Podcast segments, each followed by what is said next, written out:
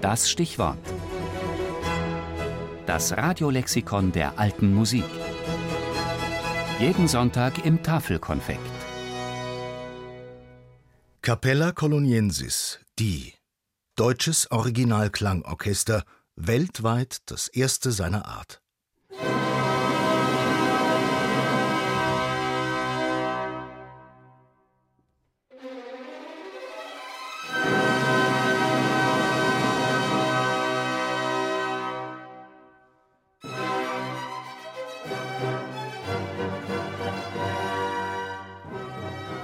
Die Capella Coloniensis unter Bruno Weil mit Webers Freischütz. Die erste Gesamtaufnahme der Oper mit Originalinstrumenten. Im Sommer 2001 entstand sie und ist ein prominentes Beispiel für die Pionierarbeit der Capella bei der Verbreitung und Etablierung der historischen Aufführungspraxis auch jenseits des angestammten Repertoires der alten Musik. Die Capella Coloniensis 1954 wurde sie in Köln vom Westdeutschen Rundfunk, damals noch Nordwestdeutscher Rundfunk, als hauseigenes Originalklangorchester gegründet. Wohlgemerkt als Orchester, nicht als kleines Ensemble oder als Kammerorchester. Die Capella Coloniensis war von Anfang an ein richtiges Orchester. Und zwar ein Orchester etwa in der Größe, wie es zur Zeit der Barockmusik an den Höfen reicher natürlich Fürsten gewesen ist.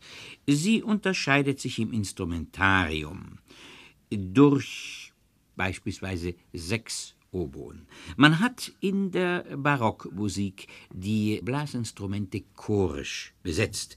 Nicht wie das klassische Orchester, das zwei Flöten, zwei Oboen, zwei Klarinetten, zwei Fagotte hat, hat man vorwiegend die Oboen, aber auch eine Reihe anderer Instrumente chorisch besetzt. Das ist sicher etwas, was zunächst einmal dem Laien gleich auffällt, dass sechs gleiche Instrumente nebeneinander sitzen. So der Dirigent Ferdinand Leitner im Jahr 1966.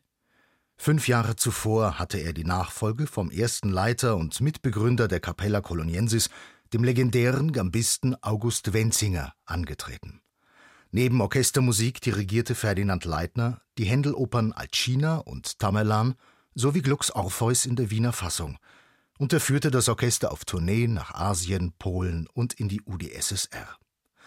Später sollten auch Gastspiele im Nahen Osten sowie in Nord- und Südamerika folgen. Die Capella Coloniensis avancierte zu einem musikalischen Botschafter Deutschlands und ihrer Heimatstadt Köln.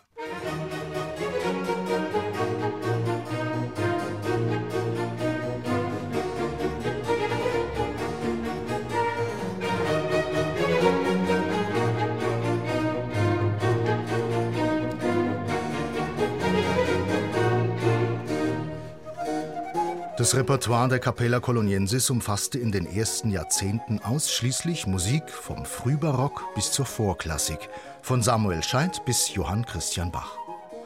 Anfang der 1980er Jahre stieß die Capella dann mit der Gesamtaufnahme von Rossinis La Cenerentola mit Fiorenza Cosotto und Francisco Araiza unter Gabriele Ferro in die Romantik vor.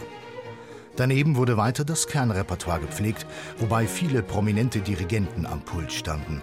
John Elliott Gardiner, Reinhard Göbel, Sigiswald Keuken, Hans-Martin Linde.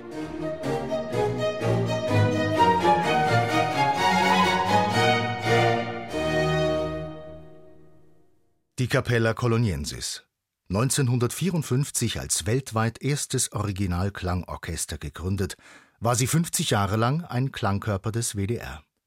2004 gab der Sender die Trägerschaft auf. Seither steht das Orchester auf eigenen Füßen. In der jüngeren Zeit hat sich die Capella vielfach unter der Leitung von Bruno Weil profiliert. Weltweites Aufsehen erregte 2004 die Uraufführung der Pariser Fassung von Wagners Holländer in Essen. Ein Großprojekt anlässlich des 200. Todestages von Joseph Haydn im Jahr 2009 wurde mit der Gesamteinspielung der Londoner Symphonie 2014 vorläufig abgeschlossen